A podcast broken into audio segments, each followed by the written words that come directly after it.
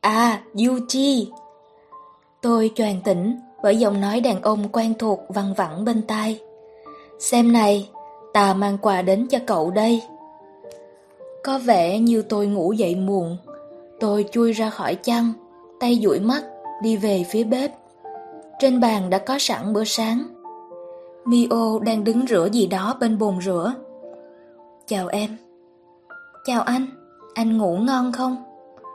Anh ngủ say như chết. Thế à, tốt quá.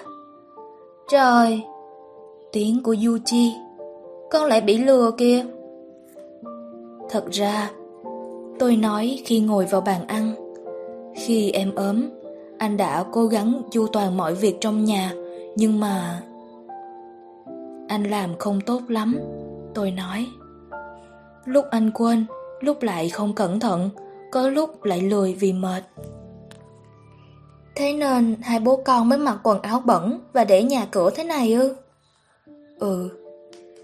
Có vẻ Mio chưa hài lòng lắm với lời giải thích của tôi. Tuy nhiên, cuối cùng nàng cũng gật đầu. Em hiểu rồi, nghĩa là kiểu gì em cũng không được ốm. Ừ, em đã nói thế đúng không? Hả? Em đã nói là không sao đâu. À, ừ. Vậy thì em phải cố gắng thôi. Em hết đau đầu chưa? Em ổn, chỉ hơi đau chút thôi, giờ đỡ hơn rồi. Tốt quá. Cảm ơn anh. Có chuyện này, tôi nói. Chiều nay em đi chợ cùng anh nhé. Cùng anh? Anh muốn em gặp một người. Em? Tôi gật đầu. Một người rất thân với gia đình mình, biết đâu việc này sẽ giúp em phục hồi trí nhớ. Em thấy háo hức quá. Ừ. Đó là thầy Nombre. Yuji nói. Nombre. Người mà mẹ sẽ gặp chiều nay, thầy Nombre. Là thầy giáo à? Ngày xưa thôi, tôi nói. Ngày xưa ông ấy là giáo viên tiểu học. Cả con Pu nữa. Mio nhìn tôi ngạc nhiên. Khi nào gặp em sẽ hiểu. Tôi nói. Buổi chiều, ba chúng tôi đến trung tâm mua sắm, mua súp lơ xanh, thịt lợn muối, nấm và kem tươi. Trên đường về, chúng tôi ghé vào công viên số 17. Thầy Nambre và con Pu đã có mặt ở công viên. Tôi bảo Mio và Yuji đứng ngoài, để tôi vào trước. Trông thấy tôi, thầy Nambre liền vẫy tay. Chào thầy. Ừ. Thầy chuẩn bị tinh thần chưa ạ? Rồi, tôi sẽ không bất ngờ đâu.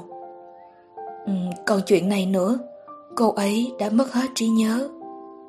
Cậu có nói rồi. Cô ấy cũng không biết mình chỉ là hồn ma. Chuyện đó thì đương nhiên. Vì vậy mà em không nhắc gì đến chuyện một năm trước, em vờ như vẫn sống với cô ấy suốt cả năm qua. Như vậy là hơn, bởi sự thật đau buồn quá. Vậy nên... Tôi hiểu rồi, cậu đừng lo. Tôi gật đầu, quay lại, vẫy tay gọi Mio và Yuji. Cô ấy sắp đến đấy à? Tôi thì thầm với thầy Nombra. Ừ. Mio dắt tay Yuji đi về phía chúng tôi. Đến nơi, Yuji sáng lại chơi ngay với con Pu. Em chào thầy. Mio nói. Chào em, tôi nghe nói em chẳng nhớ gì cả. Vâng, phiền phức quá thầy ạ. Em cũng không nhớ tôi là ai. Xin lỗi thầy, Mio nói. Em biết thầy là thầy Nombre, nhưng em không nhớ được. Thầy Nombre mỉm cười. Đến chồng em, em còn chẳng nhớ. Nếu em nhớ được tôi, thì sẽ có vấn đề mất. Vâng. Tôi có cảm giác rất lạ khi nhìn Mio và thầy Nambre trò chuyện. Dường như nàng vẫn hiện hữu trên thế giới này. Tôi đang ngỡ mình đang nằm mơ khi chỉ mỗi tôi và Yuji trông thấy nàng. Nhưng không phải. Nàng đang ở đây. Thầy Nambre và Mio nhắc lại chuyện lần đầu hai người gặp nhau. Em tết tóc hai bên, mặc tạp dề, tay sách bịch túi ni lông đi chợ. Cũng tại đây à? Ừ, vợ chồng em hồi ấy nhìn như học sinh cấp 3, giờ trông em vẫn trẻ lắm. Hai em rất hạnh phúc, thầy Nambre nói. Ngày nào cũng ngập tràn hạnh phúc, đó là hình ảnh hai em hồi ấy. Tôi chẳng có duyên được như thế, nên cũng ghen tị lắm. Vì bọn em cố gắng mãi nên mới được ở bên nhau. À, chuyện đó tôi cũng đã nghe. Có lần xem pháo hoa phải không? Tôi gặp hai em vào mùa xuân năm sau đó. Mio quay ra nhìn tôi. Đúng đấy em, sau lần hội ngộ ấy, đến mùa xuân năm sau thì chúng mình cưới. Năm chúng mình 22 tuổi, anh xin được việc làm nên chúng mình chuyển tới thị trấn này. Em lúc nào cũng lo cho cậu ta Kun, kể cả lúc ngồi nói chuyện ở đây, chốc chốc em lại quay sang hỏi cậu ấy là có sao không. Em à? Em đấy, Mio à. Vì cậu ấy mới đi làm, sức khỏe lại không được tốt. Tôi hiểu là dù phải cố gắng nhiều, nhưng em rất hạnh phúc. Mio lại nhìn tôi, tôi nhún vai. Không đến mức đó đâu em. Rồi em có bầu, em vui mừng báo tin cho tôi biết. Yuji đang ở trong bụng em. Hả? Yuji hỏi. Ngày xưa con ở trong bụng mẹ, nhờ có con mà nhìn bố mẹ trong lúc nào cũng như hai người hạnh phúc nhất trên thế giới. Thế hả? Ừ, Mio nói. Mẹ cháu. Thầy Nombre nói. Hồi chưa sinh cháu, mẹ cháu quả quyết cháu sẽ là con trai, nên đã đi mua quần áo bé trai từ rất sớm. Đúng rồi, cho nên khi Yuchi ra đời, mẹ nhẹ cả người, thế là số áo quần mẹ mua không bị lãng phí. Ồ, Yuchi thích thú lắng nghe. Sau đó, thằng bé nói với Mio. Mẹ ơi, đây là con Pu. Con Pu nhích lại phía Mio, sủa. Giọng của nó... Mio nhìn thầy Nambra Trước khi tôi nhận nuôi, nó đã bị phẫu thuật để không sủa được rồi. Nhưng nó chẳng bận tâm đâu, cục cưng của tôi đấy. Nào, thầy Nambra nói, chúng ta sắp phải về rồi. Thầy Nombre giơ cái túi ni lông cầm trên tay lên. Tôi đang nóng lòng muốn ăn cái này. Cá trích hả thầy? Ừ, hôm nay cũng được giảm nửa giá, vui thế chứ. Mio này, thầy Nombre gọi. Dạ. Hôm nào lại gặp nhau nhé. Vâng. Em... Nói đến đây, thầy Nambre hơi ngập ngừng. Bàn tay cầm túi ni lông của thầy khẽ run run. Em hơi giống cô em gái tôi. Không thể nói là giống ở điểm nào, nhưng cử chỉ của em thật thân thuộc. Tôi nhớ lại hồi xưa, mỗi lần đi làm về, tôi lại kể chuyện xảy ra trong ngày cho em tôi. Thầy Nambre khẽ gật đầu trước câu nói của mình. Thật không phải khi bắt em phải nói chuyện với một ông già như tôi, nhưng em đến đây nữa nhé. Tất nhiên em sẽ đến, hy vọng thầy sẽ kể cho em nhiều chuyện hơn nữa. Thầy lại gật đầu trước khi quay lưng bước đi. Con Pu vội vàng đuổi theo sau. Chào nhé. Yuji vẫy tay tạm biệt. Mio dần dần tự lấp đầy các khoảng trống mà nàng tạo ra. Từng chút một. Mỗi lần tỉnh dậy lúc nửa đêm, tôi lại nghe thấy hơi thở đều đều của nàng bên cạnh Yuji.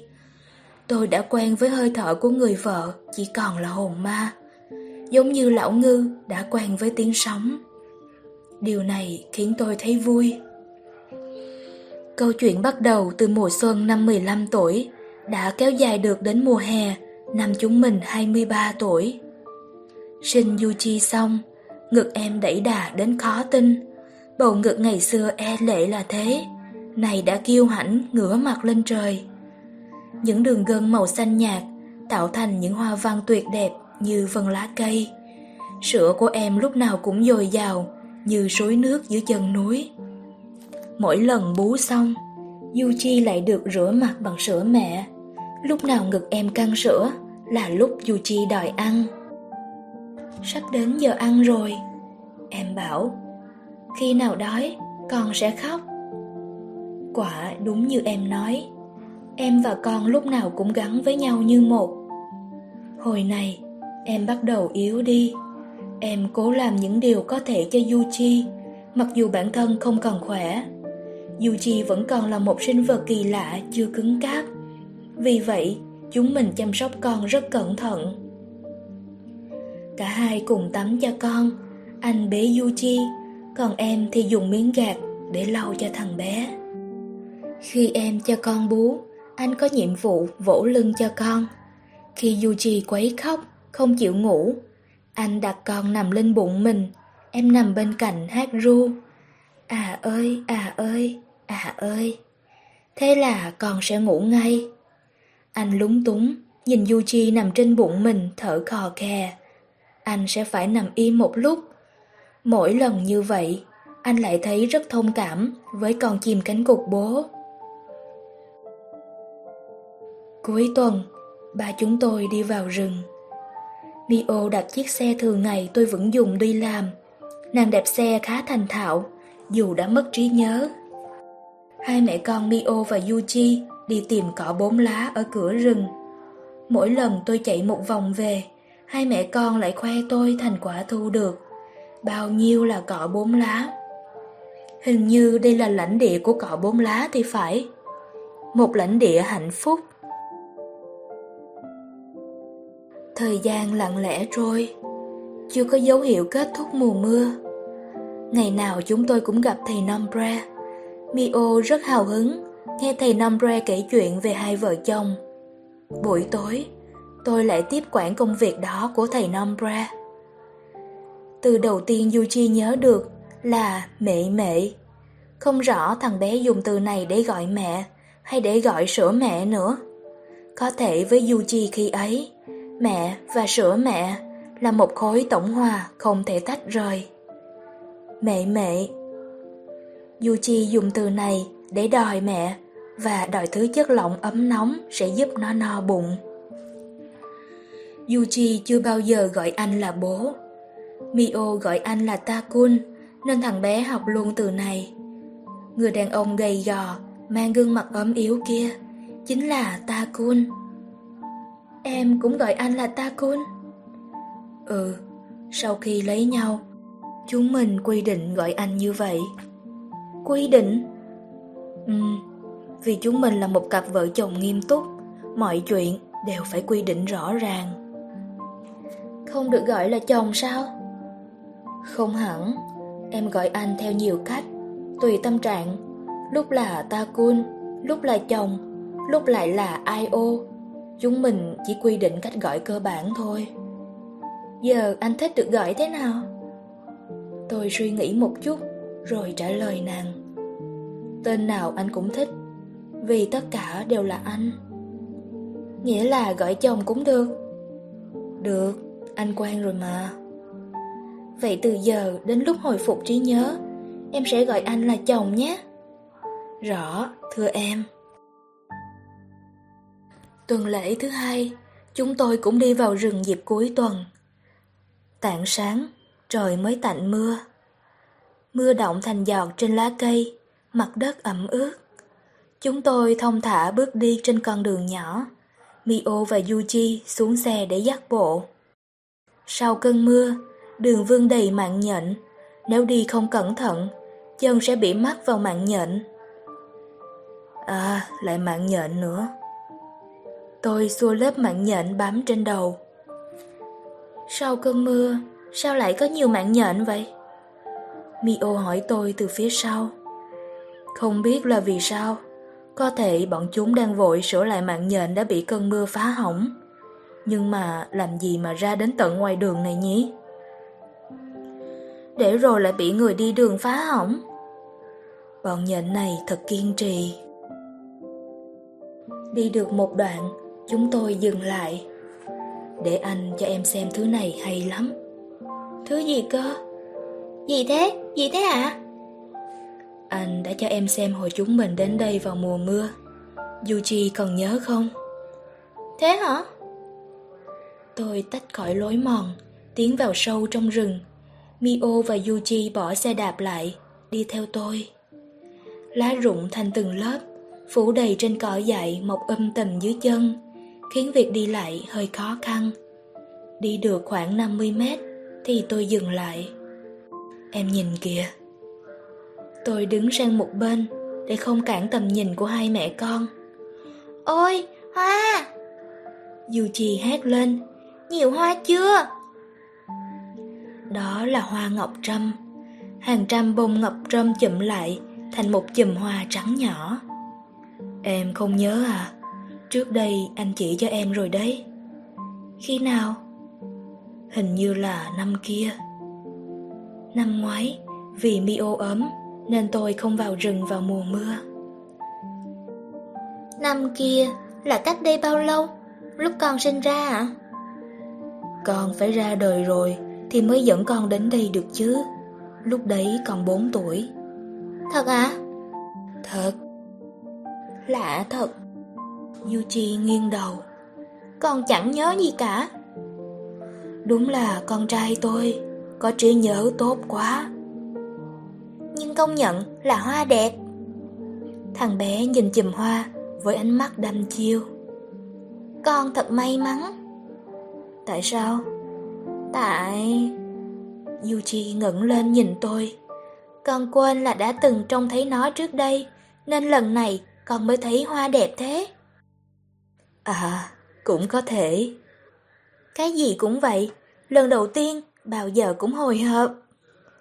Công nhận.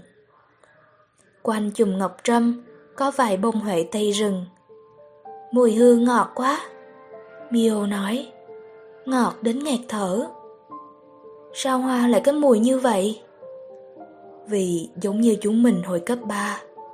Thế ư? Hoa đang tìm người yêu. Ra là vậy.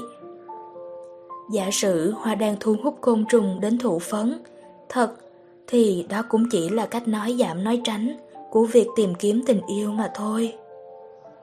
Chúng tôi ra khỏi rừng, dưới bầu trời u ám là cả một vùng đất rộng mênh mông của nhà máy bỏ hoang. Cánh cửa có chữ số 5 trông thật bé nhỏ. Dường như... Mio nói, dường như cuộc đời em bắt đầu từ đây. Em có cảm giác như vậy. Yuji đặt xe đạp nằm xuống đất, rồi chạy đi. Từ nửa tháng trước à? Vâng. Cuộc đời em có từ trước đấy mà. Em vẫn sống với anh và Yuji. Vâng, em rất vui khi biết điều này. Mio giơ hai tay lên rồi vươn vai. Nhưng... Nàng nói. Em thật may mắn. Thế ư? Vì em có thể yêu chồng lại từ đầu. Mio đặt hai tay lên ngực mình nói. Em hồi hộp lắm. Hồi hộp. Tim tôi đập rộn ràng. Chúng tôi nắm tay nhau đi dạo. Takun ơi! Yuji hét lên. Ở đây có lò xo. Tôi vẫy tay với Yuji. Lò xo bằng thép hẳn hoi. Tôi giải thích cho Mio. Không có gì ghê gớm đâu, chỉ cần chút may mắn là tìm được thôi. Vậy à?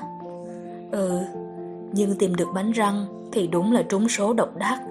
Người nào tìm được phải gọi là cực kỳ may mắn. Vậy em cũng thử tìm xem thế nào. Em thử đi, không đơn giản đâu. Nhưng vừa nãy em tìm được bao nhiêu cỏ bốn lá? Tại chỗ đó đặc biệt thôi. Thế à? Nhỡ đâu em là người cực kỳ may mắn thì sao? Cũng có thể. Yuji ơi, mẹ sẽ tìm cùng con. Mio nói rồi chạy đi. Chiếc váy hoa của nàng khẽ đung đưa. Yuji vẫy tay gọi Mio. Một cảnh tượng hạnh phúc.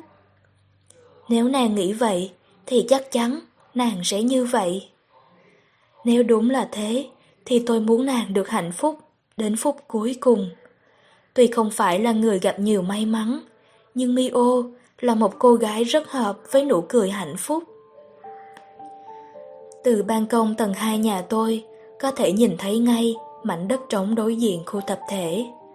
Dưới đó, Yuchi đang hì hục chôn đống chiến lợi phẩm thu được hôm nay. 15 cái bu lông, 12 cái đai ốc, 3 dây lò xo, không có bánh răng. Mái tóc vàng của Yuchi lấp lánh dưới ánh nắng xuyên qua những đám mây. Tóc con đẹp quá. Mio đứng cạnh tôi, nói Ừ, bởi thằng bé là hoàng tử Anh Quốc. Hoàng tử Anh Quốc? Ừ, con chỉ cần đứng đó không nói gì là trông con giống hệt con trai của một gia đình quyền quý, chẳng hạn như hoàng tử Anh Quốc. Không nói gì? Ừ, không nói gì.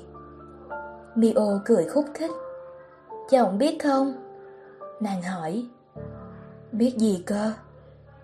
Cách nói của yuji giống hệt chồng.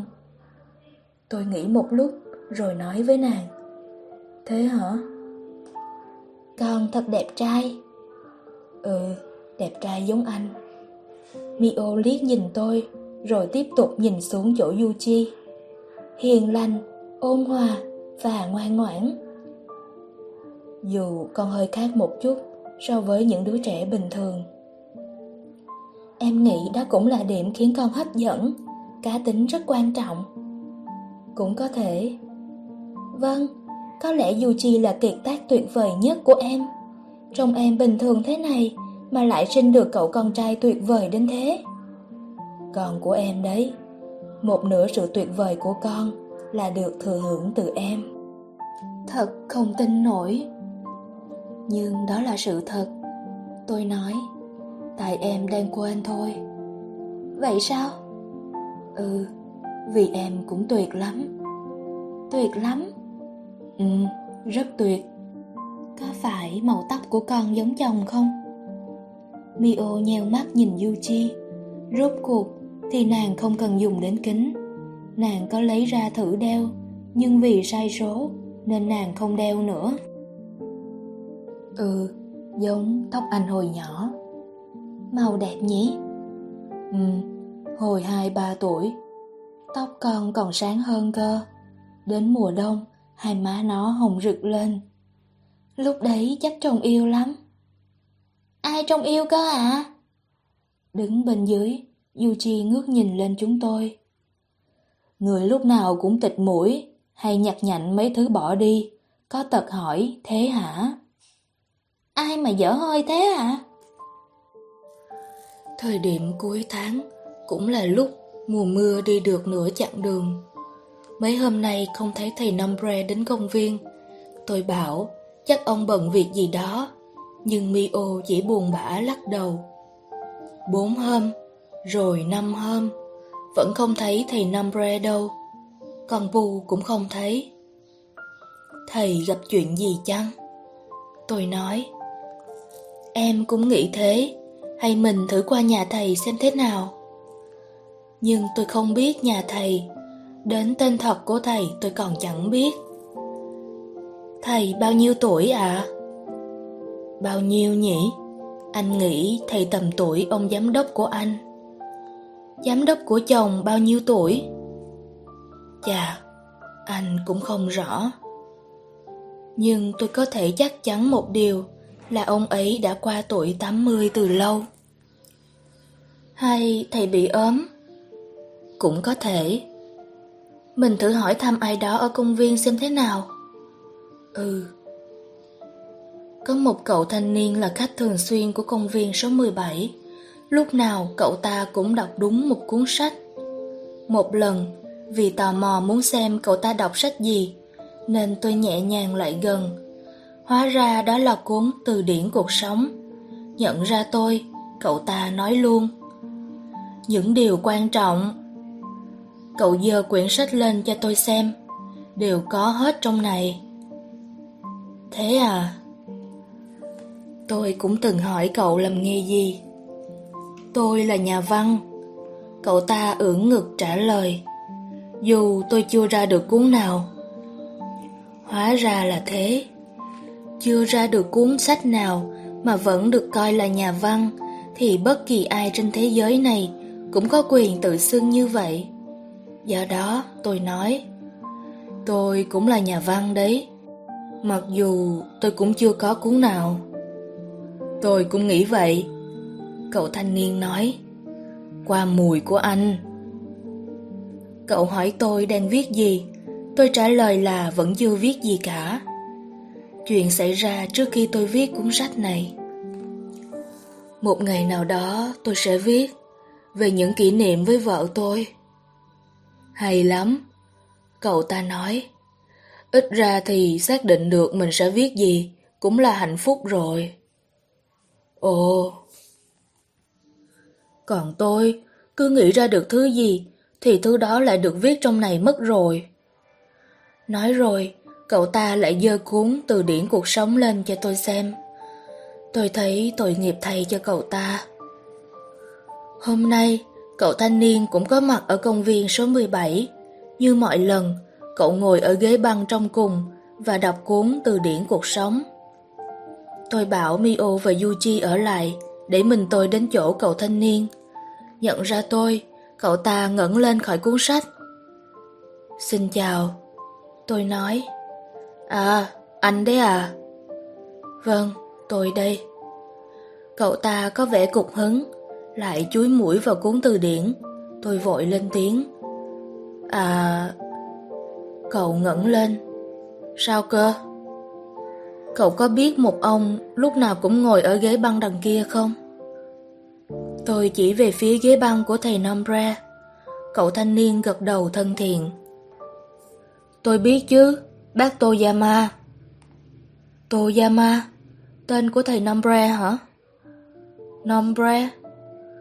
Cậu thanh niên lục tìm trí nhớ chừng 3 giây. À à, cậu ta nói, phải rồi, thầy Nombre. Tôi có nghe đến cái tên này. Phải rồi, bác tôi già ma đấy. Mấy hôm nay tôi không nhìn thấy ông ấy. Tôi nghe nói bác ấy bị đột quỵ. Thật không? Thật. Bây giờ ông ấy thế nào? Không có gì nguy hiểm đến tính mạng. Có lần bác bảo bác bị bệnh về não hay là mạch máu gì đó. Cậu ta đóng sập cuốn từ điển đang cầm trên tay. Chắc cậu ta muốn nói chuyện nghiêm túc với tôi. Có điều, bệnh này để lại nhiều di chứng lắm. Bác ấy không thể trở lại cuộc sống như trước được đâu. Tôi ngoảnh lại nhìn Mio. Vừa thấy tôi ngoảnh lại, Mio lao đến ngay. Trông nàng rất lo lắng. Yuji chạy theo sau mẹ. Thầy làm sao ạ? À? Nàng hỏi. Tôi thuật lại lời cậu thanh niên. Trời ơi! Cậu thanh niên tiếp tục. Nghe nói bác sẽ được chuyển đến một nhà dưỡng lão cách đây khá xa. Chuyển thẳng từ bệnh viện luôn. Chắc có ai đó làm thủ tục cho ông. Ông chủ tịch thị trấn chứ ai. Cái ông lúc nào cũng xen vào chuyện người khác. Sao cậu biết chuyện đó? Vì tôi là con trai ông ấy. Chủ tịch thị trấn là bố tôi. À, ra vậy. Sau khi hỏi được địa chỉ nhà thầy Nombre, chúng tôi ra về. Con Bu thế nào ạ? À? Yuji hỏi. Nó không sao đâu. Mio nói. Không sao đâu. Chúng mình còn bao nhiêu chuyện muốn nói với thầy. Tôi nói khi chúng tôi trên đường về nhà. Bao nhiêu chuyện. Vâng. Mio đưa chân, đá mấy viên sỏi bên lề đường. Chồng rất cần đến thầy, phải không? Em cũng thế. À vâng. Nàng khẽ gật đầu. Vâng. Nhưng mà... Mio ngẩng lên nhìn tôi. Nhưng mà làm có gì có chuyện không gặp được thầy nữa. Ừ, nhưng... Hay là mình đến thăm thầy? Không được. Cậu kia bảo ở xa lắm. Không sao đâu. Mio nói. Không sao đâu. Chiều hôm sau, Chúng tôi đến nhà thầy nambre theo địa chỉ cậu thanh niên đưa. Nhà thầy nambre nằm trong một khu tập thể cũ cách công viên số 17 chừng 10 phút về phía bắc. Đó là căn nhà gỗ một tầng, có độ tuổi kha khá. Trước đây, những ngôi nhà xây cất đơn giản thế này thường được gọi là nhà văn hóa. Căn nhà được bao quanh bởi các loại cây bách nhật hồng, cẩm tú cầu, phù dung, quất. Bên phải là mảnh đất để trồng, bên trái là một căn nhà khác cũng đã có tuổi. Chúng tôi mở cánh cửa gỗ để vào trong sân. Các viên đá được xếp cách nhau, tạo thành lối vào đến tận cửa. Yuchi đi đầu tiên. À, con Pu! Thằng bé chạy đến góc vườn. Tôi và Mio vội vàng chạy theo. Con Pu đang chui dưới bậc thềm trước hiên nhà, chỉ thò mỗi đầu ra ngoài. Pu! Nghe tiếng Yuchi, con Pu ngẩng lên ngay. Tiếng con Pu nhỏ hơn hẳn mọi khi, nó thè lưỡi, thở hổn hển. Ha ha ha ha ha. Yuji vòng tay ôm cổ con Pu, rồi vùi má vào đám lông bồm sờm của nó. Hình như nó không được cho ăn. Có vẻ như vậy. Ông chủ tịch, dù thích xen vào chuyện người khác, thì chắc cũng chẳng hơi đâu quan tâm đến con chó. Phải đưa nó đến trung tâm chăm sóc động vật thôi. Con không thích thế đâu. Yuji nhìn chúng tôi, hét lên với giọng buồn bã. Bố mẹ không được làm thế. Bố biết rồi, bố định thả nó ra đây. Thế hả? Ừ. Tôi tháo sợi dây trói cổ con Pu vào hiên nhà. Nào, đi thôi. Yuji bảo, để con dắt, nên tôi đưa sợi dây cho thằng bé. Đi thôi Pu. Nhưng Yuji có kéo, có dỗ dành thế nào, thì con Pu vẫn không chịu động đậy. Pu à, ở lại thì thầy Nambre cũng không về nữa đâu. Đi nào. Yuji ngẩng lên nhìn tôi. Nó không muốn đi. Ừ. Tôi ngồi xuống, ghé sát mặt vào con Pu. Thái độ của mày thật đáng nể. Tôi nói với con Pu. Cứ kiên trì thế này thì chẳng mấy chốc mày sẽ được dựng tượng trước nhà ga đấy. Nhưng cuộc đời mày không thể dừng lại ở đây được. Thầy Nambre không về nữa đâu. Con Bu nghiêng đầu. Đúng rồi, thầy sẽ đến một nơi rất xa. Bởi vậy, tôi nói, sẽ vô ích thôi, dù sự trung thành của mày rất đáng khen. Thầy Nambre không muốn mày thế này đâu. Thầy muốn mày hãy sống thật tốt quãng đời còn lại. Con Pu đâm chiêu nghĩ ngợi. Mày là một chú chó thông minh, rồi mày sẽ hiểu cho thầy. Chia tay bao giờ cũng buồn, nhưng ta không thể mãi dậm chân một chỗ được. Tôi đứng lên để cho Pu có thời gian suy nghĩ. Sau đó, nó ngẩng lên nhìn tôi, rồi quay sang Yuchi. Nó xịu mặt xuống, rồi có vẻ như quá mệt mỏi vì nghĩ ngợi. Nó thè lưỡi ra, mắt nhắm nghiền. Tôi nhìn Mio, nàng khẽ gật đầu, ý bảo hãy đợi thêm chút nữa. yuji cũng không nói gì.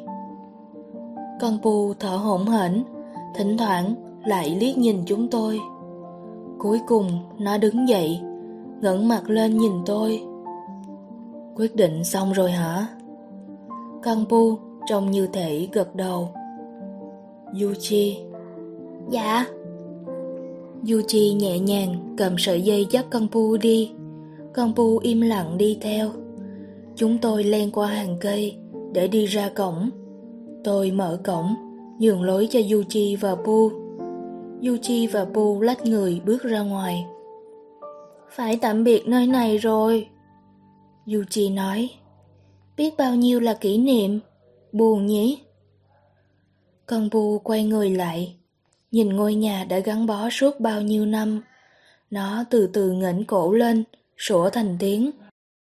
Ba chúng tôi, mỗi người ngoảnh đi một hướng, bởi không ai nhận ra Âm thanh kỳ lạ kia xuất phát từ chính con chó ở ngay dưới chân mình. Con bu sủa thêm tiếng nữa. Con bu đấy! Yuji hát lên. Con bu rủa đấy! Con bu biết rủa này!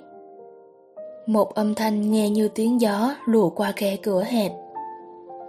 Nó chào từ biệt chăng? Chắc là vậy rồi. Cũng có thể là nó đang hỏi gì đó. Ừ.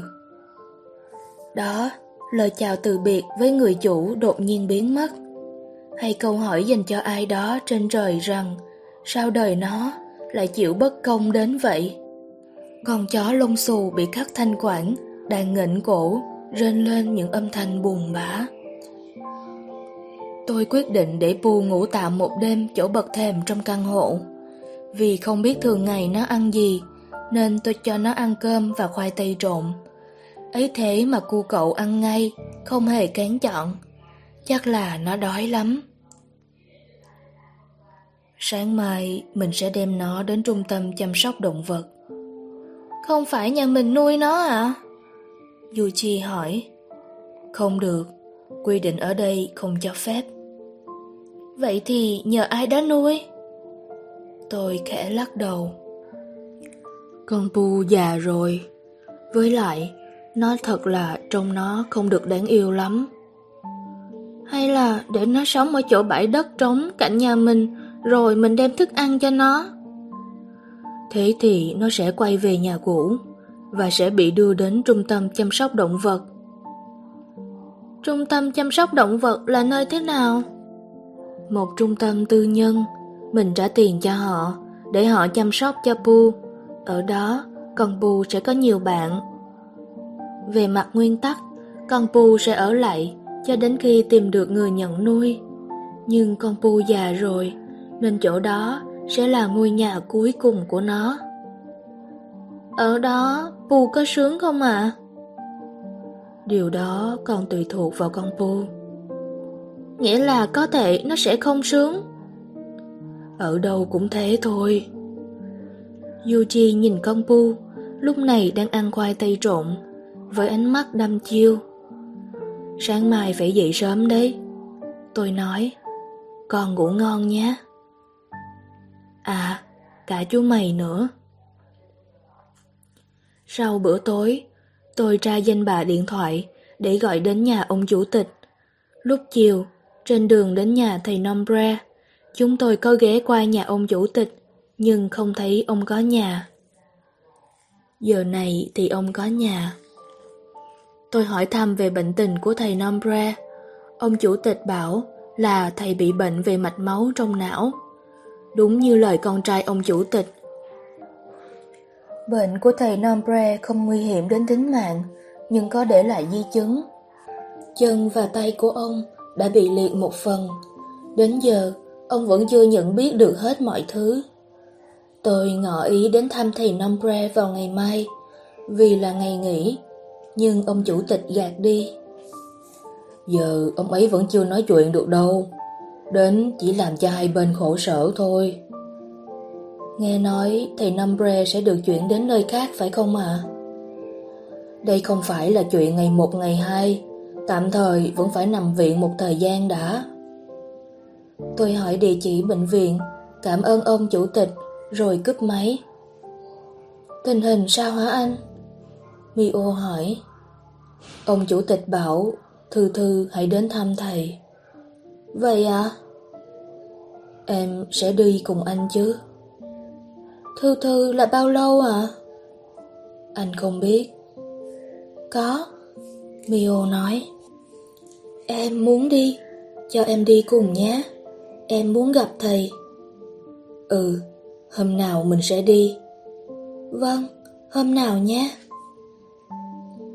Sáng hôm sau ngủ dậy, con Bu đã biến mất.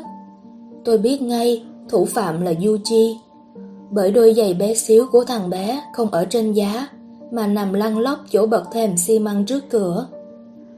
Yuji vẫn đang ngủ, tôi lật chăn lên, thì thấy cu cậu mặc chiếc quần sót màu vàng bên ngoài quần ngủ. Chắc đêm qua, cu cậu đã ra ngoài trong bộ dạng thế này. Yuji ơi! Thấy tôi gọi, Yuji quay người lại, mở mắt ra. Chào, Takun. Tôi cũng chào Yuji và hỏi Con Pu đâu? Không muốn trả lời, Yuji tránh cái nhìn của tôi. Bố bảo này. Tôi ngồi xuống cạnh Yuji. Hôm qua, bố đã nói với con, nếu không gửi Bu vào chỗ tử tế, thì nó sẽ bị đưa đến sở y tế đấy. Nhưng mà... Bố hiểu là con muốn ở cùng với Pu, nhưng con cũng phải nghĩ cho Pu nữa. Yuji nhõm dậy, nhìn tôi như trách móc. Con có nghĩ cho Pu đấy chứ? Vậy à? Vâng, ở cùng con thì Pu mới sướng được. Phải rồi. Tôi gật đầu, vuốt nhẹ mái tóc mềm mại của thằng bé. Nhưng lúc nào con cũng sẽ lo nâm nớp. Lo nâm nớp? Ừ, kể cả lúc ăn hay lúc ngủ trưa, lo sẽ có người đến bắt Pu đi. Nếu Pu bị bắt đi thì sao ạ? À? Pu sẽ bị dẫn đến sở y tế hoặc trung tâm chăm sóc động vật. Rồi sao ạ? À? Sẽ phải đợi đến khi có người nhận nuôi. Nếu không có ai nhận thì sao ạ? À? Tôi không trả lời được câu này. Tôi nhìn vào mắt Yuchi, lúc này đang im lặng, chờ câu trả lời của tôi. Nếu không ai nhận thì sao ạ? À? Yuchi hỏi lại. Tôi khẽ lắc đầu. Thế thì... Đúng như con nghĩ đấy. Con không muốn vậy đâu. Yuchi nói. Con không muốn. Thằng bé vùng dậy khỏi chăn, kéo tay tôi đi ra đến cửa. Mio đang chuẩn bị bữa sáng trong bếp. Bố con anh ra đây một lát nhé. Tôi nói với Mio, rồi đi cùng với Yuchi. Đúng như tôi nghĩ, Yuchi dẫn tôi đến bãi đất trống sau nhà. Ơ! À, Yuchi đưa mắt nhìn quanh. Sao hả con? Ở đây mà. Yuchi chỉ vào chiếc scooter đang dựng ở đó. Con đã buộc nó vào xe, giờ không thấy nó đâu nữa. Đúng là ở bánh xe vẫn còn chiếc dây buộc. Nó trốn mất rồi. Chuẩn bị bữa sáng xong, Mio cũng đi tìm Pu quanh khu nhà với hai bố con. Tuy nhiên, bỗng con Pu vẫn biệt tâm. Bỗng nhiên trời đổ mưa, ba chúng tôi ướt sũng, nhưng vẫn không chịu bỏ cuộc. Chúng tôi đến cả nhà thầy Nombre. Pu không có ở đó. Mưa mỗi lúc một to hơn. Làm thế nào bây giờ? Có lẽ chúng ta nên dừng ở đây thôi, nếu không sẽ bị cảm. Vâng, biết đâu mai con Bu sẽ về. Nó không về đâu. Yuji nói. Nó không về nữa đâu. Trên đường về, Yuji hỏi tôi. Con Pu bị bắt đem đến trung tâm chăm sóc động vật rồi hả? Bố không biết. Có thể ai đó yêu động vật đã đem nó về nuôi chăng? Nếu như nó bị bắt Bố sẽ thử hỏi người ta, đề nghị người ta liên lạc với bố nếu họ bắt được một con chó lông xù, sủa hự hự. Bố sẽ đến đón Bu về, gửi nó vào một nơi thật tốt. Yuchi mỉm cười yên tâm. Vâng, đúng rồi, chúng ta sẽ làm thế. Đúng thế. Ngày hôm sau, mỗi mình tôi lên cơn sốt. Mio và Yuji nhìn tôi khó hiểu. Tựa như hai mẹ con đang nhìn một người, chỉ cần rửa mặt thôi cũng bị cảm. Hệ thống miễn dịch của tôi thuộc loại soàn xỉn, như thể mạng lưới an ninh quốc phòng của một quốc gia nào đó vừa bị cắt giảm cả ngân sách lẫn quân số. Quân địch cứ thế xâm lược thoải mái. Trung bình mỗi năm, tôi bị cảm và sốt cao chừng 10 lần. Lần này chỉ là một trong số 10 lần đó chẳng có gì đặc biệt cả. Tôi nằm co ro trong chăn, Mio gọt táo và bón cho tôi. Ôi chao! Yuji nói, thích thế. Con bị cảm, cũng sẽ được mẹ bón cho như thế. Thế hả? Tuy nhiên, cậu con trai hiếu thảo của tôi chẳng mấy khi bị cảm. Chỉ riêng việc đó cũng đỡ được cho ông bố đơn thân này nhiều lắm. Dù Chi tiếc nuối, phụng phịu đi ra cửa để đi học. Chồng có muốn ăn gì không? Không, anh không muốn ăn lắm. Vậy để em đi làm sinh tố chuối nhé. Sinh tố chắc là chồng uống được. Anh uống được. Tôi trả lời. Mio đi ra bếp. Từ vị trí đang nằm, tôi có thể trông thấy bắp chân đầy đặn của nàng. Tôi nhìn được cả phía sau đầu gối nàng, chỗ nổi gân xanh và một ít bắp đùi mềm mềm bên trên. Cảnh tượng này khiến tim tôi loạn nhịp. Thật hết sảy. Lát sau, nàng bưng vào một cái khay, bên trên là cốc nước lấm tấm hơi lạnh. Chồng phải uống đủ nước. Mio cầm đầu ống hút, đưa đến tận miệng tôi. Giống như con rùa, tôi thò cổ ra, ngậm đầu ống hút để uống thứ hỗn hợp gồm chuối, sữa và mật ong. Sự sảng khoái lan tỏa trong lồng ngực. Chồng thấy ngon không? Ngon, tôi nói. Anh thấy rất dễ chịu. Vậy à, chồng đang sốt mà. Ừ, kể ra bị thế này cũng hay. Lâu lắm anh mới có cảm giác được nghỉ ngơi. Chồng cứ nghỉ ngơi đi, thật thoải mái vào. Ừ. Nàng lần lượt kéo tay và chân tôi ra khỏi chăn để cắt móng tay, móng chân cho tôi. Em bảo này. Nàng nói. Gì cơ? Chồng phải cắt móng tay, móng chân đều đặn hơn đấy. Ừ nhỉ. Người lớn rồi. Anh không cảm thấy thế đâu. Vậy à, anh cảm thấy như chúng mình vẫn đang ở tuổi 15, say sưa giấc nồng trong lớp học. Được thế thì tốt quá. Chẳng biết nữa. Giả sử như thế, chồng có chọn em làm vợ nữa không? Tất nhiên, tôi nói. Nếu em chấp nhận người như anh. Tốt quá. Nàng nói, rồi đứng dậy đi sang phòng bên. Một lát sau, tôi nghe thấy giọng nàng. Em đi mua vài thứ nhé. Thế hả? Vâng, chưa có thức ăn cho bữa tối, với lại phải mua mấy thứ khác nữa. Ừ. Lúc nàng quay lại phòng, tôi có cảm giác mắt nàng đỏ ngầu. Có thể đó chỉ là cảm giác của tôi. Nàng áp trán nàng vào trán tôi để kiểm tra nhiệt độ. Chồng sốt cao đấy. Lúc nào cũng thế, cơ thể anh luôn phản ứng thái quá với mọi chuyện.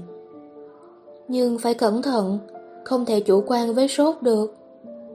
Anh biết. Em sẽ về ngay thôi.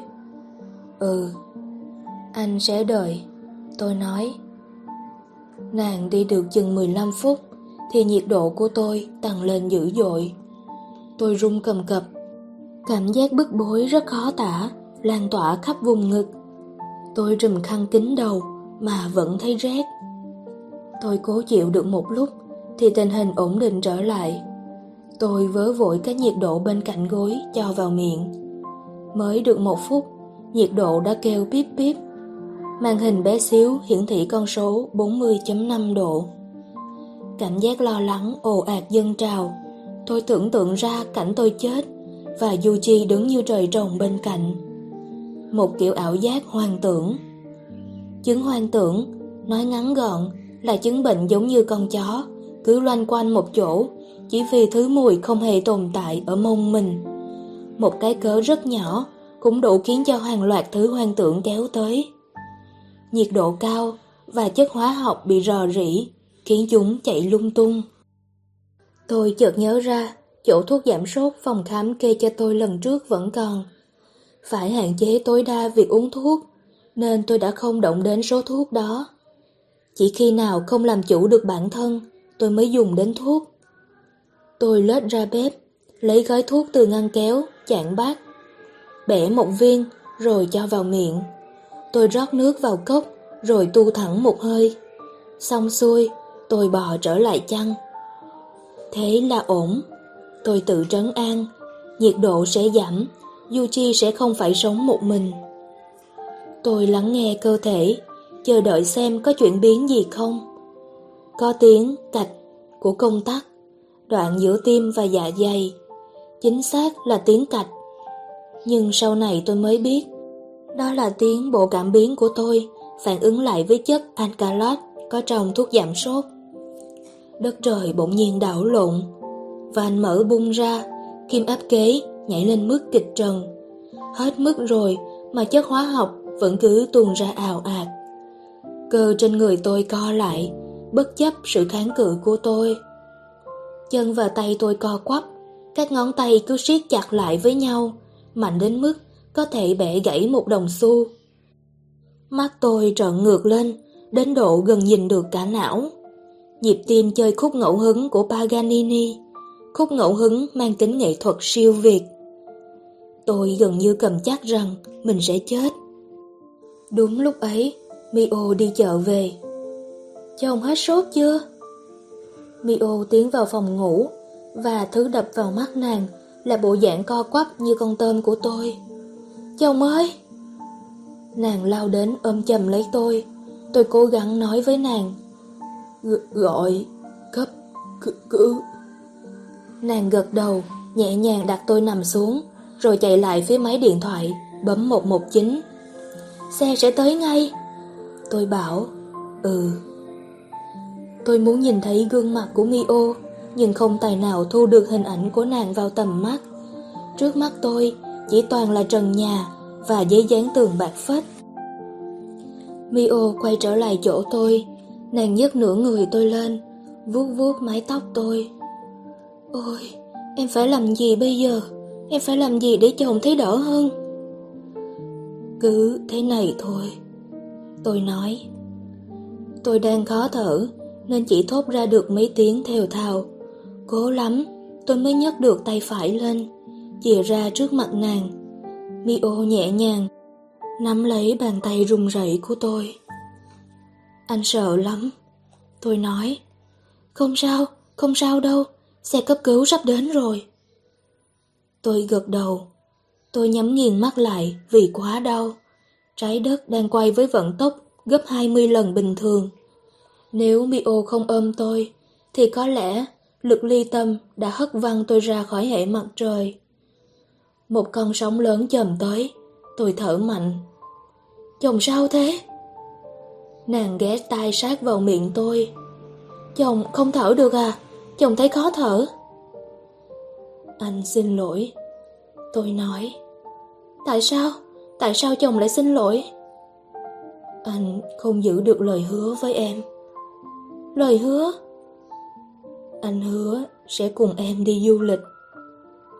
Vì không còn tỉnh táo, nên tôi quên mất Mio chỉ còn là hồn ma. Nàng vẫn là người vợ sống cùng tôi lâu nay. Anh hứa sẽ đưa em đi xem pháo hoa.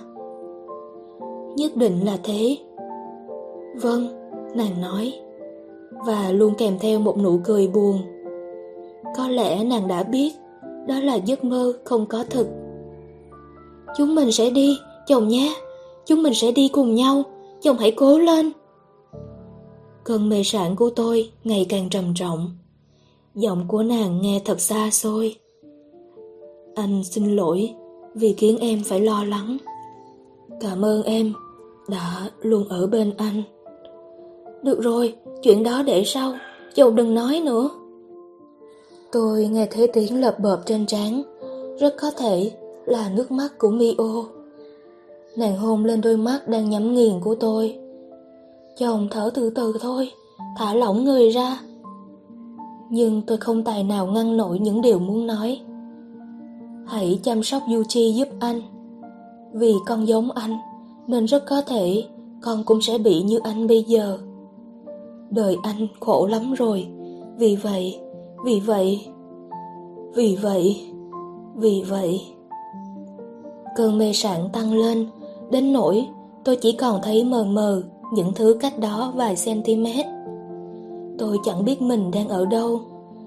Anh, anh, anh, Tôi nói, thấy rất dễ chịu khi ở bên em. Cảm ơn em. Và vĩnh biệt em. Tôi tỉnh lại khi đang trên đường đi cấp cứu.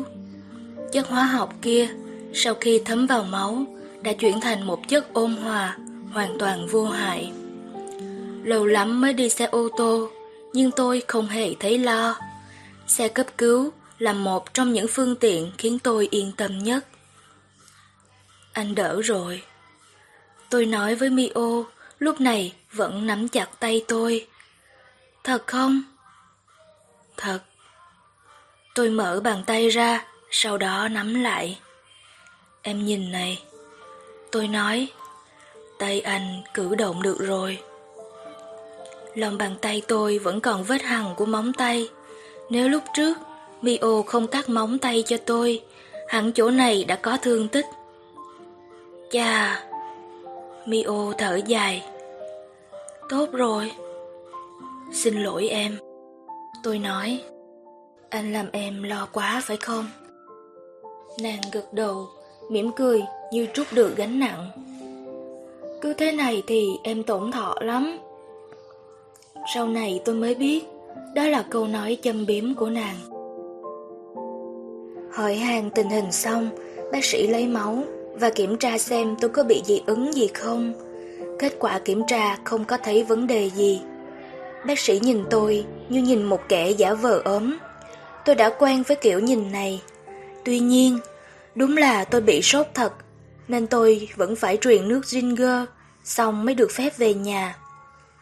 Lúc về, chúng tôi đi bằng taxi, nhưng chẳng vấn đề gì. Hình như chất hóa học đã cạn hết nguồn hàng. Về đến nhà, tôi phải chườm đá. Đây là chỉ định của bác sĩ. Chồng có lạnh không? Mio hỏi. Anh không. Tôi trả lời. Rất dễ chịu, giống như người băng trên núi áp. Gì cơ? Người băng?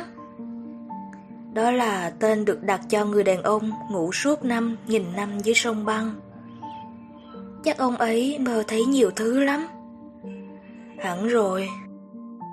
Mio lấy sữa chua trong tủ lạnh ra, rưới mật ong lên, rồi đặt bên cạnh gối tôi. Chồng ăn nhé. Ừ, anh sẽ thử. Nàng đưa thìa sữa chua lên tận miệng tôi, tôi nghiêng cổ, đưa miệng đón lấy thìa sữa. Một cảm giác mát lạnh rất dễ chịu, mùi mật ong êm dịu phản phất trước mũi.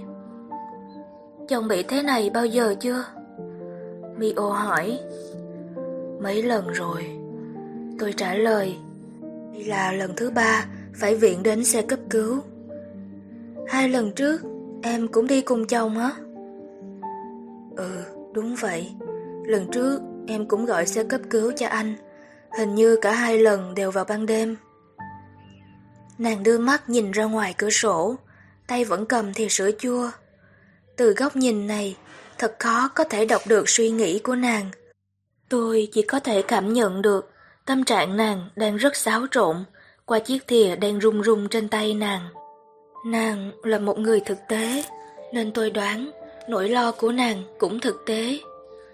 Nàng hỏi tôi bằng thứ giọng cao, mỏng, khẽ rung ở cuối câu như mọi khi. Nếu em không ở đây nữa, ai sẽ đưa chồng đến bệnh viện? Âm điệu trong giọng của nàng nghe rất thờ ơ, đến nỗi chỉ cần lơ đãng một chút là sẽ bị nghe sót. Đó là âm điệu của mấy thứ đồ giặt đang lo, không biết làm sao cho khô. Gì cơ? Tôi nói. Hình như nàng vừa hỏi điều gì rất quan trọng. Nàng nhìn tôi, rồi khẽ mỉm cười. Một nụ cười vô cùng hiền hậu. Em lo cho chồng. Nàng tiếp tục đút sữa chua cho tôi. Tôi ngậm chiếc thìa trong miệng, cảm nhận hương vị của sữa chua. Tôi hỏi nàng. Em vừa bảo nếu em không ở đây nữa. Nàng nghiêng đầu treo tôi, nàng mở to mắt, như thể muốn hỏi, anh nói gì cơ? Em vừa nói vậy đúng không? Vâng, nàng trả lời. Khi nào mùa mưa kết thúc? Nghe câu này của nàng, tôi chột dạ. Em nhớ lại rồi hả? Nhưng nàng chỉ lắc đầu. Em vẫn chưa nhớ được, dù rất muốn. Vậy thì... Em đọc rồi, tiểu thuyết chồng viết. Tình cờ em tìm được. Nàng nói. Lúc em dọn tủ, hộp đựng giày bị rơi, em tìm thấy trong đó. Tôi gật đầu. Tôi giấu mọi thứ trong hộp đựng giày đó. Cuốn vở dùng để viết tiểu thuyết, những giấy tờ phải giấu nàng. Giấy tờ có dính líu đến việc nàng không còn sống như hóa đơn viện phí, giấy chứng nhận quyền sử dụng đất trong nghĩa trang. Lẽ ra, tôi phải cất mấy thứ đó vào chỗ kín đáo hơn. Nhưng với căn hộ chật chội thế này, thì chẳng có chỗ nào gọi là tuyệt đối cả. Em tìm thấy khi nào? Tôi hỏi. Khoảng một tuần trước. Anh xin lỗi vì không nhận ra. Không, em cũng không định nói với chồng, chồng cứ coi như không biết nhé. Ừ. Nhưng em thấy mình cần sắp xếp mọi việc chu đáo trước khi đi. Chu đáo? Để hai bố con có thể yên tâm sống, với lại em cũng muốn chào tạm biệt hai bố con. Nếu anh bảo tiểu thuyết anh viết là hư cấu, thì em có tin không? Nàng cười buồn, rồi khẽ lắc đầu. Biết nói thế nào nhỉ? Phải đến khi đọc xong tiểu thuyết đó, em mới hiểu được mọi chuyện, hiểu được cảm giác lạ lẫm bấy lâu nay. Cảm giác lạ lẫm. Cảm giác hình như em không thuộc về thế giới này. Em đã cảm thấy như thế. Sau khi biết toàn bộ sự việc, em thấy yên tâm hơn một chút. Hóa ra em là người trên tinh cầu lưu trữ. Ngoài ra, nàng nói, thái độ của hai bố con cũng rất lạ. Thỉnh thoảng, chồng kể chuyện của chúng mình như thể đang nói về chuyện trong quá khứ. Tôi không biết, tôi không biết, nhưng nàng lại biết. Tôi đã ngưng viết tiểu thuyết kể từ lúc nàng về đây. Nhưng như thế cũng đủ, nàng chỉ cần xem nốt mấy giấy tờ kia nữa thôi. Chồng im lặng là vì em phải không? Tôi nín thinh, không nói gì. Chồng đừng làm mặt như thế, nàng nói. Em ổn mà. Em lúc nào cũng nói thế. Tôi nói. Vì em đang ở bên chồng. Em thấy bình yên khi ở bên chồng. Anh muốn được ở bên em suốt đời. Em cũng muốn, nhưng có lẽ vì em quyết vậy rồi. Em không biết, em không biết gì cả. Nhưng em đã nói với chồng rằng em sẽ về khi mùa mưa đến. Vì vậy, có lẽ em sẽ đi khi mùa mưa kết thúc. Hãy ở lại đây. Em phải làm thế nào? Nàng hỏi rất nghiêm túc, hơn ai hết, nàng mong có được câu trả lời. Nói cho em biết đi. Tôi không thể trả lời được, chắc chắn không ai có thể trả lời được câu hỏi này. Hoặc có người biết, nhưng họ sẽ không chịu mở miệng. Có chuyện này, anh định nói với em từ lâu. Tôi nói, chuyện gì ạ? Anh nghĩ em nên đi gặp bố mẹ một lần. Gặp thế nào?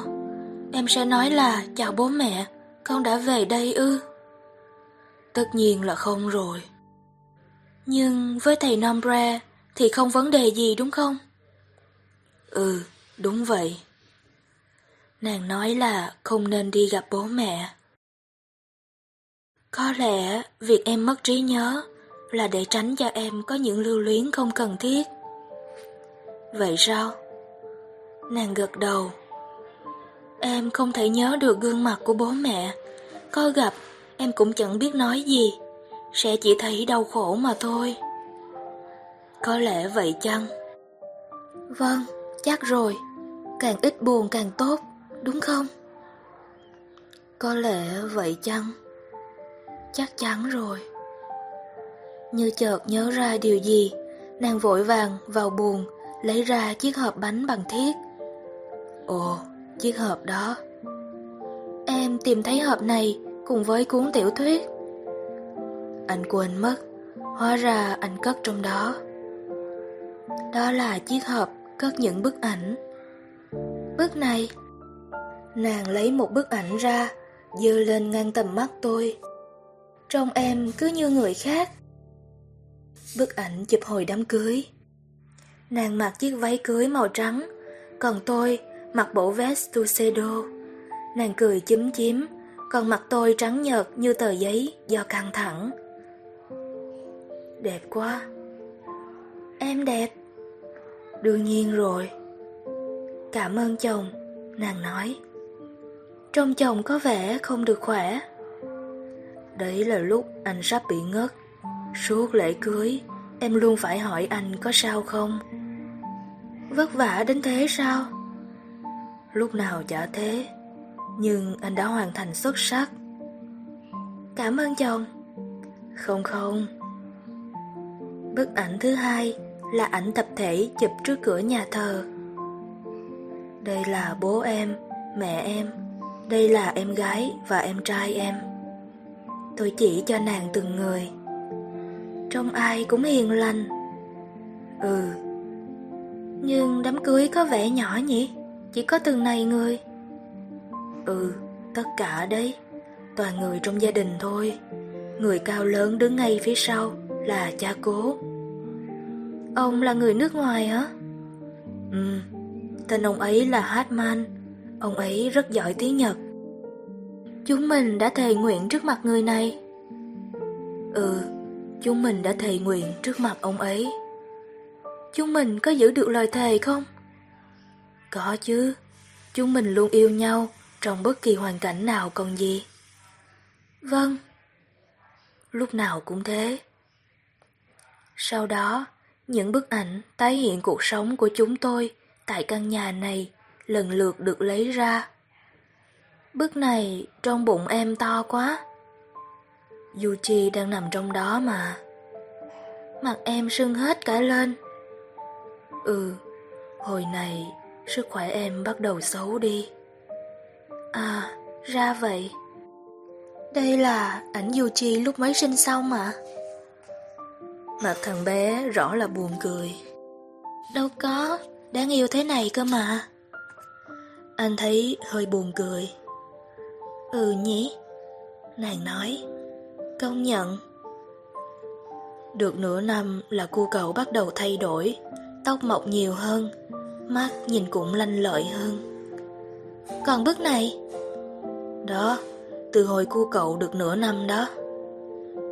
Công nhận là giống hoàng tử Anh quốc. Ừ, chính xác.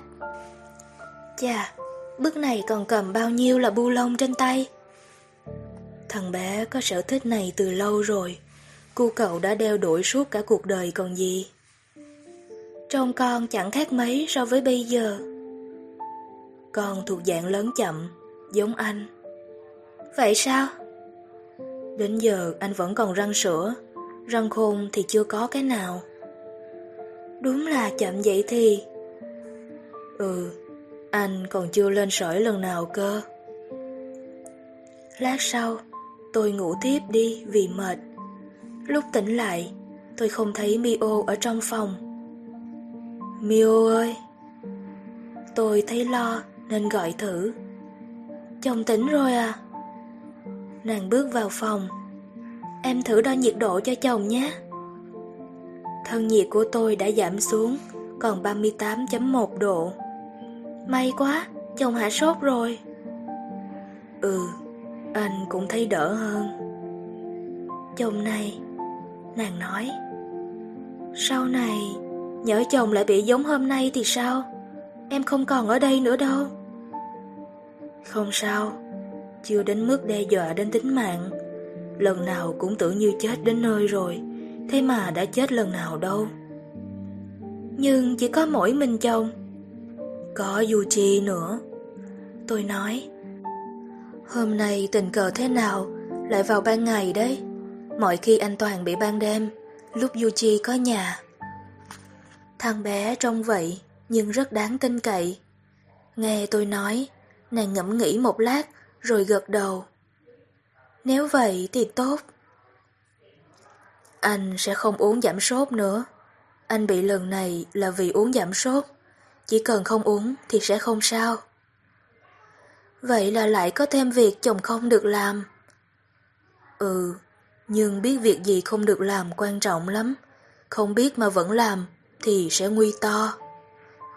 Giống như hôm nay. Ừ.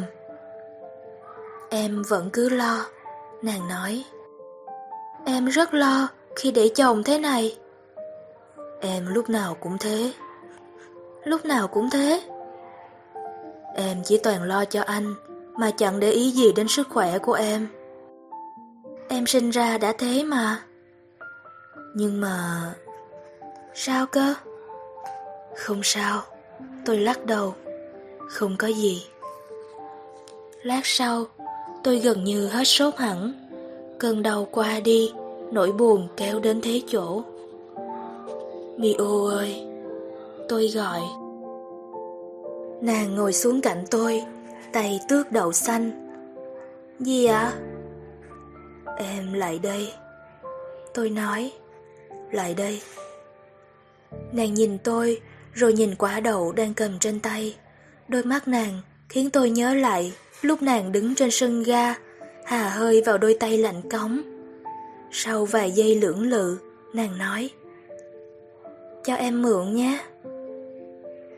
Ôi, lạnh quá. À, phải rồi. Tôi bỏ mấy bịch nước đá đang chườm quanh người ra khỏi chăn. Được rồi.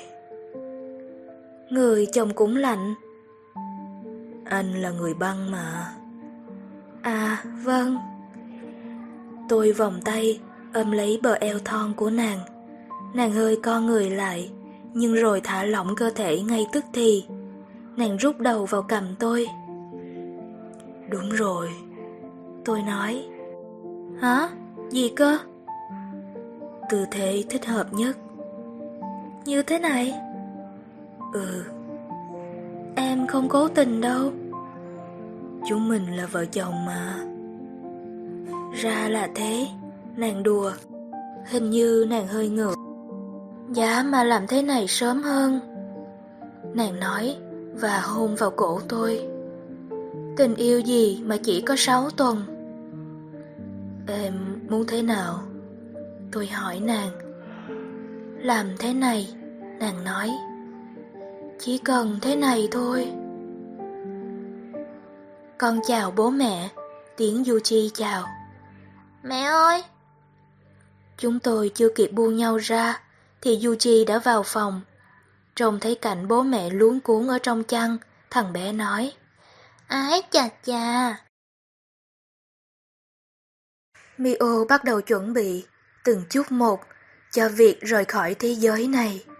Sao cho tôi và Yuchi có thể yên tâm sống khi chỉ còn lại hai bố con? Mio nói khi nào phải đi, nàng sẽ nói với Yuchi. Vì vậy, nàng tiếp tục giả vờ chưa biết gì hết. Nàng đọc sách để nghiên cứu những vấn đề của tôi.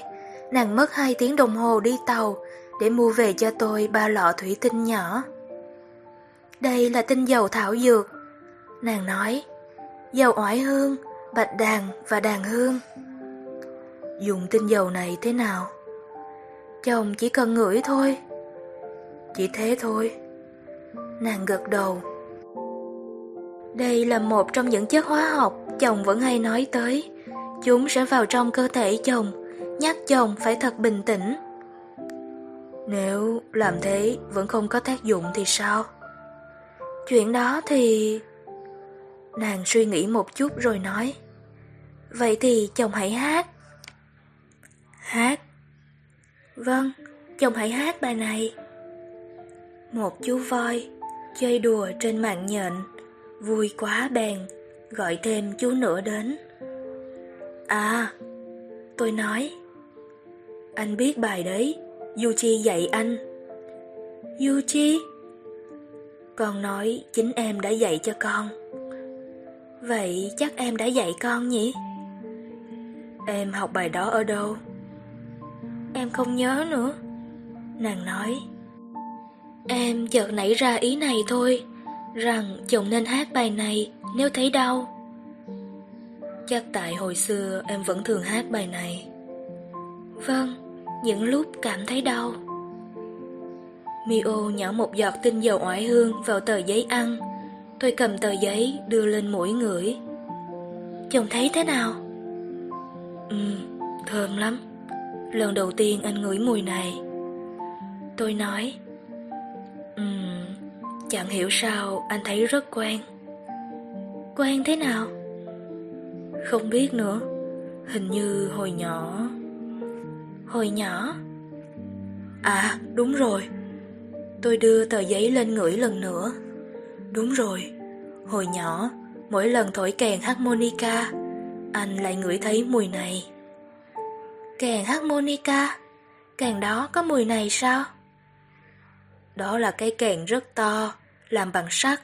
Loại kèn có hai hàng lỗ. Anh được một người anh họ cho. Mỗi khi chạm môi vào miếng sắt đó, là mùi hương này lại sộc thẳng lên mũi. Tuy không hiểu lắm điều tôi nói, nhưng nàng vẫn đưa tiếp cho tôi tờ giấy ăn, có nhỏ tinh dầu đàn hương. À, mùi này anh nhận ra ngay. Vậy sao? Mùi quạt giấy của bà. Gì cơ? Không, anh không nhầm đâu. Đây là mùi quạt giấy của bà. Mùi này đặc trưng lắm. Nàng nghiêng đầu một lát, rồi vỗ tay reo lên. Có lẽ là thế này. Thế nào? Vâng, đàn hương nghĩa là gỗ đàn hương. Ừ, thì sao? Khung quạt giấy thường được làm bằng gỗ đàn hương. À, thảo nào. Tiếp theo, Mio nói và đưa cho tôi thử mùi tinh dầu bạch đàn. Đây là mùi metholatum rồi, không thể là mùi khác được. Mio đưa tờ giấy lại gần mũi và gật đầu. Đúng rồi, em cũng nghĩ thế. Vì chồng rất hay bị cảm, nàng nói. Chồng có thể nhỏ một giọt dầu bạch đàn vào nước súc miệng hoặc pha loãng với dầu nền rồi bôi vào cổ họng. Anh hiểu rồi, anh sẽ làm thế. Chồng không được uống thuốc nên phải cẩn thận để không bị cảm. Ừ. Bệnh của chồng cũng làm giảm khả năng miễn dịch của cơ thể đấy. Thế hả? Vâng, vì thế chồng phải cẩn thận gấp đôi người khác. Chồng cũng không được ăn đồ ăn sẵn mà phải tự nấu. Ừ, phải ăn đủ rau nữa, bắt cả Du Chi ăn, dù con không thích. Không sao đâu, em cứ để anh. Mio nhìn tôi đăm chiêu, trong mắt nàng không có hình ảnh của tôi, ít nhất là không phải tôi bây giờ. Đó là hình ảnh của tôi trong 6 tháng tới, hoặc sau đó nữa. Nàng nói, phải rồi, phải rồi. Có lẽ em nên dặn dò Yuchi hơn là dặn dò chồng. Sao cơ? Nghĩa là Yuchi đáng tin cậy hơn anh. Một phần nào đó thì đúng là như vậy. Mio khẽ gật đầu. Chồng chẳng nói thế là gì, rằng Yuchi thừa hưởng một nửa từ em. Em có cảm giác một nửa đó của con rất chững chạc. Thế còn phần còn lại? À, nàng nghĩ ngợi. À, có lẽ là phần hiền lành chăng? À, ra thế. Sau đó, Mio bắt đầu hướng dẫn Yuchi cách làm việc nhà, từ cách cầm dao, chọn thực phẩm, cho tới việc phải vũ quần áo thật phẳng trước khi phơi. Yuchi như muốn chọc tức tôi khi tỏ ra có tố chất của một người quản gia xuất sắc. Tôi có cảm giác mình là cầu thủ bị loại ra khỏi đội hình chính thức. Một lão già ngồi trên ghế băng, nhìn tay lính mấy toe, đang nhận sự chỉ đạo tận tình của huấn luyện viên. Lão rít cắn nát cả đầu khăn bông vì ghen tị. Cái gì cũng dành cho tay đó. Đây là một điều tôi không ngờ tới. Tôi vẫn bắt thằng bé phụ giúp việc nhà, nhưng vì được học từ một ông thầy hậu đậu, nên cô cậu tỏ ra rất vụng về. Ấy thế nhưng, chỉ cần được một cô giáo xuất sắc chỉ bảo, ngay lập tức nó đã phát huy được hết tài năng vốn có. Dù gì thì thằng bé cũng thừa hưởng một nửa từ Mio. Còn cái kiểu ngơ ngác, hỏi thế hả, thì chắc chắn là thừa hưởng từ tôi. Cũng chẳng sao. Buổi tối, trong lúc Yuji xem hoạt hình trên TV, thì tôi luyện chữ. Tại hồi trước em chê nên anh mới luyện đấy. Thế hả? Em định nói là thế mà chữ chồng vẫn xấu phải không? Cũng hơi hơi ạ. À? Anh biết ngay. Mio rất mong tôi hoàn thành cuốn tiểu thuyết. Khi tôi bảo sẽ cho Yuchi đọc, nàng vui lắm. Con trai em mới có 6 tuổi thôi, sau này con sẽ quên nhiều điều. Vì vậy, nàng nói, em thấy rất cần thiết phải ghi lại, từ chuyện chúng mình gặp nhau cho đến chuyện bây giờ. Tức là phải viết sao cho Yuji có thể đọc được, trước hết là như vậy. Chữ anh viết trong vở khó đọc lắm mà. Vâng, không đến mức khó đọc như chữ khắc trên tấm bia Rosetta Stone, nhưng cũng gần như vậy. À, thế à? Anh luyện chữ từ hồi Yuji vẫn còn bé xíu. Thế cũng khá lâu rồi. Nếu chăm chỉ thì giờ chữ chồng phải đẹp lắm. Anh luyện được 3 tháng, nhưng khi Yuji biết bò thì anh thôi. Tại con đến phá đám chồng hả? Ừ, thằng bé tò mò lắm.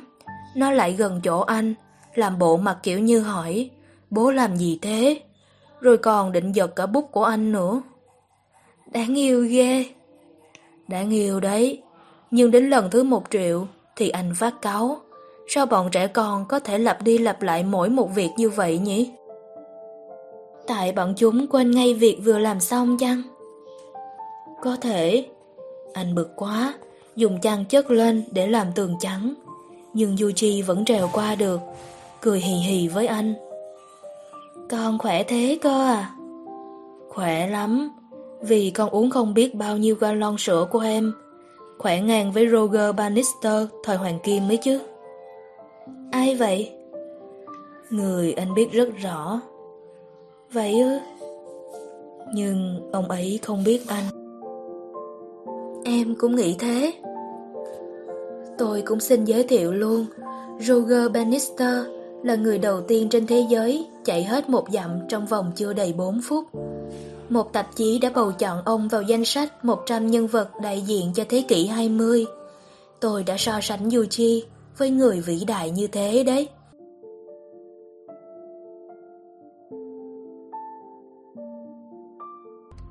Nếu có thể, rất mong nhận được sự donate ủng hộ của các bạn. Thông tin donate có để ở dưới phần miêu tả để có thêm kinh phí duy trì việc đọc. Xin cảm ơn các bạn rất nhiều. Xin chào và hẹn gặp lại.